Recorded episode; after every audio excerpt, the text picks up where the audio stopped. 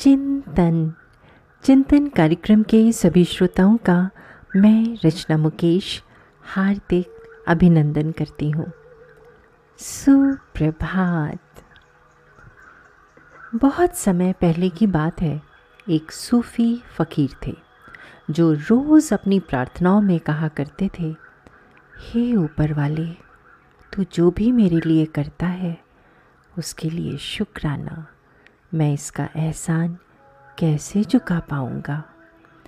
एक बार जब वो दूर यात्रा कर रहे थे तो ऐसा कुछ हुआ कि तीन दिनों तक आसपास के लोगों ने उन्हें पनाह देने से मना कर दिया, क्योंकि वो लोग उन्हें काफिर समझ रहे थे।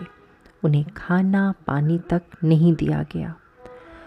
वो पूरे तीन दिन तक भूखे प्यासे भटकते रहे।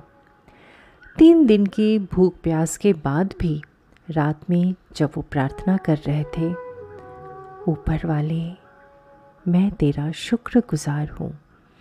मैं तेरा एहसान कैसे चुका सकता हूँ? मैं बहुत आभारी महसूस कर रहा हूँ। उनके साथ यात्रा कर रहे उनके एक शिष्य ने जब ये देखा और सुना तो उससे रहा नहीं गया। उसने कहा, मालिक क्या मैं एक पल के लिए आपसे कुछ अर्ज़ कर सकता हूँ? आप किसके लिए शुक्रिया अदा कर रहे हैं?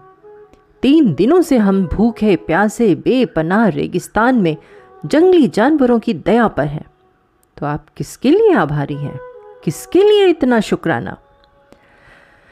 सूफी फकीर मुस्कुराए और बोले, तुम नहीं समझे। अगर मैंने तीन दिनों से कुछ नहीं खाया पिया है तो मुझे इन तीन दिनों में यही चाहिए होगा। मुझे जो कुछ भी चाहिए, ऊपर वाला हमेशा मुझे देता है। ये मेरे लिए समय की आवश्यकता होगी। अन्यथा वो मुझे ये तीन दिन नहीं देते। मैं इसके लिए बहुत आभारी हूँ। वो हमेशा मेरा ख्याल रखते हैं। वो मेरी इच्छा से परेशान नहीं होते। वो मुझे वही देते हैं जो मेरे लिए सही होता है और जो उन्हें सही लगता है। मैं उनका शुक्रिया अदा कर रहा हूँ क्योंकि तीन दिन से ना खाना, ना पानी, ना पना रेगिस्तान में सितारों वाला खुला आसमान, खुले में सोना और फिर भी किसी जंगली जानवर ने हम पर हमला नहीं किया। फिर भी तुम उदास हो। तुम्हें क्या दुख है? वास्तव में यही हमारी असली ज़रूरत रही होगी। यही सच्चा भरोसा है। हृदय से आभार है।